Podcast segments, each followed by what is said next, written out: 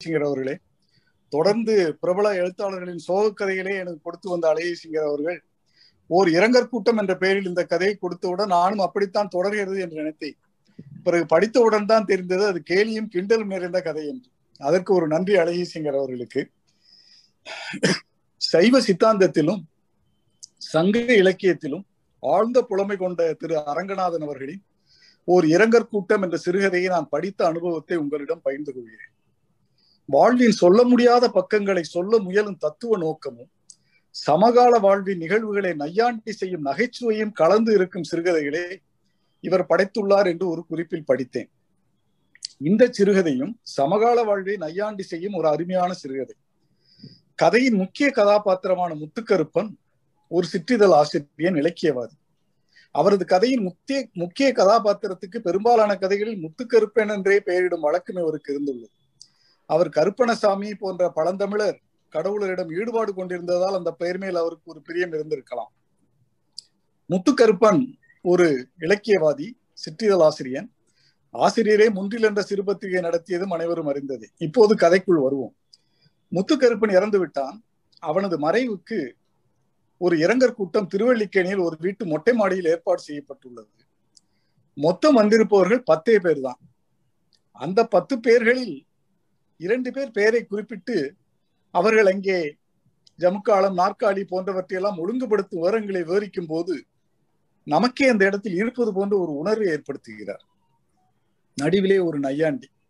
அந்த பத்து பேரில் ஒருவர் கீழ் வீட்டில் இருந்து வந்த குழந்தையும் என்று குறிப்பிடும் போது நிலைமை நமக்கு புரிகிறது.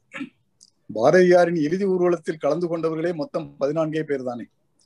அதுவும் நமது கதாபாத்திர முத்துக்கருப்பன் தன்னை பற்றி யாரும் எழு தன்னை பற்றி எழுதிவிடக்கூடாது என்பதற்காகவே அவன் வம்புக்கே போகாதவர் பலர்.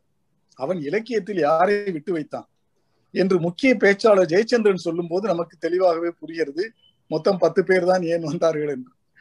அடுத்து அவன் கதையை ஜெயச்சந்திரன் மூலமாக நமக்கு சொல்கிறார்.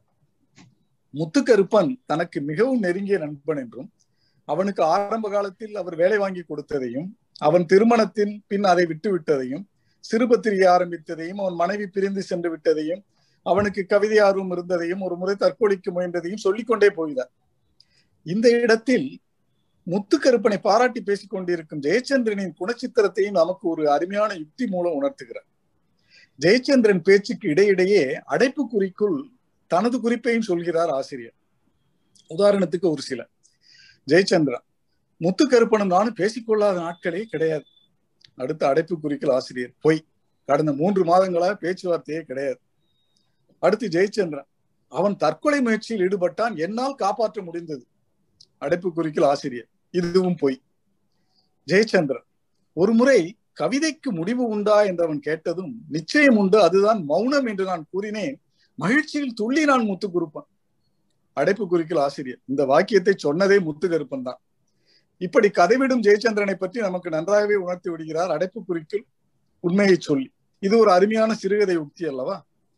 அடுத்து ஜெயச்சந்திரன் தொடர்ந்து பேசுகிறார். அவன் ஆரம்பித்த சிறு பத்திரிகை இதழ் இரண்டே இதழ்கள் தான் வந்தன. மூன்றாவது விடுவதற்குள் போய்விட்டான். இதில் எனக்கு ஒரு இலக்கிய நஷ்டம். அந்த இதழில்தான் எனது புதிய கவிதை தொகுப்புக்கு விமர்சனம் கட்டுரை போடுவதாக சொல்லியிருந்தான். உங்களுக்கு தெரியும் அவன் எனது கவிதை தொகுப்பை பற்றி சொன்னால் அதன் மதிப்பே தனி என்று சொல்லிக் கொண்டிருக்கும் போது வந்திருந்த அந்த பத்து பேரில் ஒருவரான காய்கறிப்ப இலக்கியவாதி ஒருவர் இருந்தார் காய்கறி வாங்கிவிட்டு அப்படியே இந்த இரங்கல் கூட்டத்திற்கு வந்திருக்கிறார் அந்த இலக்கியவாதி. சமகால வாழ்வை வெளிச்சம் போட்டு காட்டும் வேதனை கலந்த கிண்டல் அல்லவா இது? அந்த காய்கறிப்ப இலக்கியவாதி சொல்கிற அந்த மூன்றாவது இதழ் இன்றுதான் எனக்கு வந்தது. அதை வெளியிட்டு விட்டு தான் அவன் செத்து போயிருக்கான். இதுல உங்க கவிதை புத்தகம் பற்றி விரிவாகவே நல்ல விமர்சனம் எழுதியிருக்காருன்னு சொல்லிட்டு அதை வாசிக்க ஆரம்பிக்கிறார். முத்துக்கருப்பன் எழுதியிருப்பது. இந்த ஜெயச்சந்திரனுக்கு ஒரு இளவும் தெரியாது. இலக்கியவாதிகளுடன் நெருங்கி பழகுவதால் தனக்கு அது தோன்றிவிடும் அல்லது சமாளித்துக் கொள்கிறோம் என்று நம்புகிற நப்பாசை ஆசாமி என்று அவர் படித்துக் கொண்டிருக்கும் போதே சண்டால பாவி என்று சொல்லி கொண்டே ஜெயச்சந்திரன் கையை அசைக்க மேசை மேல் இருந்த அந்த சோடா புட்டி ஜன்னலில் மோதி கண்ணாடி சில்லுகள் எல்லாம் தெருவில் விழுகின்றன. இதோடு முடியவில்லை கதை. அடுத்த வரி. அப்போது பிள்ளையார் சேர்த்தி காலமாகையால் திருவள்ளிக்கேணியில் அந்த தெருவில் யாரும் வராது வீட்டு கதவுகளை தாளிட்டு உள்ளே பத்திரமாக இருந்து கொண்டனர் என்று முடிக்கிறார். அந்த சமகால திருவள்ளிக்கேணி பிள்ளையார் சேர்த்தி மத பிரச்சனைகளை எல்லாம் கோடி காட்டி முடிக்கிறார். இந்த இடத்தில் அவர் வைதிகத்துக்கு எதிரான சைவ சித்தாந்த நோக்கம் கொண்டவர் என்பதும் குறிப்பிடத்தக்கது. இப்படி ஐந்தே பக்கங்களிலே சமுதாய நிகழ்வு தனி மனித தம்பட்டம் மற்றவர் ஏளனம் செய்யும் இலக்கிய செருக்கு கவிதை வரியில் குடும்பத்தை கைவிடுதல் என்ற மிக மிக கனமான கருத்துக்களையும் கிண்டல் கலந்து இரங்கல் கூட்டத்தில் வந்து அமர்ந்திருந்த குழந்தை காய்கறி வாங்கிவிட்டு இரங்கல் கூட்டத்திற்கு வந்திருக்கும் இலக்கியவாதி என்றெல்லாம் வாழைப்பழத்தில் மருந்து கலந்து கொடுப்பது போலவும் வாழைப்பழத்தில் ஊசி ஏற்றுவது போலவும் மிக அருமையான சிறுகதையாக இதை படைத்துள்ளார். அவரை பற்றி நான் படித்த மற்றொரு குறிப்பையும் சொல்லி இந்த வரையை முடைக்கிறேன். அவரது பரளியாற்று மாந்தர் நவீனம் சாகித்ய அகாடமியின் பரிசுக்கு இறுதிச் சுற்றுக்கு சென்றிருந்த போது அந்த குழுவில் இருந்த ஒருவர் சொன்னாராம் இந்த கதை பரிசுக்கு மிகவும் தகுதியானது என்று. மற்றொருவர் சொன்னாராம் இவர் பெயரை நான் கேள்விப்பட்டதே இல்லையே என்று. இவ்வாறு மா அரங்கநாதன் கதை தொகுப்புக்கு முன்னுரை எழுதிய தமிழவன் அவர்கள் குறிப்பிடுகிறார். இப்படி தன்னை வெளிப்படுத்திக் கொள்ளாமல் தான் தனது கட்டுரைகள் கதைகள் மொழிபெயர்ப்பு என்று தன் கருத்துக்களை மட்டுமே வெளிப்படுத்தி வாழ்ந்த அந்த எளிமையான ஆனால் வலிமையான அந்த இலக்கிய ஆளுமைக்கு மா அரங்கநாதன் அவர்களை வணங்கி வாய்ப்புக்கு நன்றி கூறி விடைபெறுகிறேன். நன்றி வணக்கம்.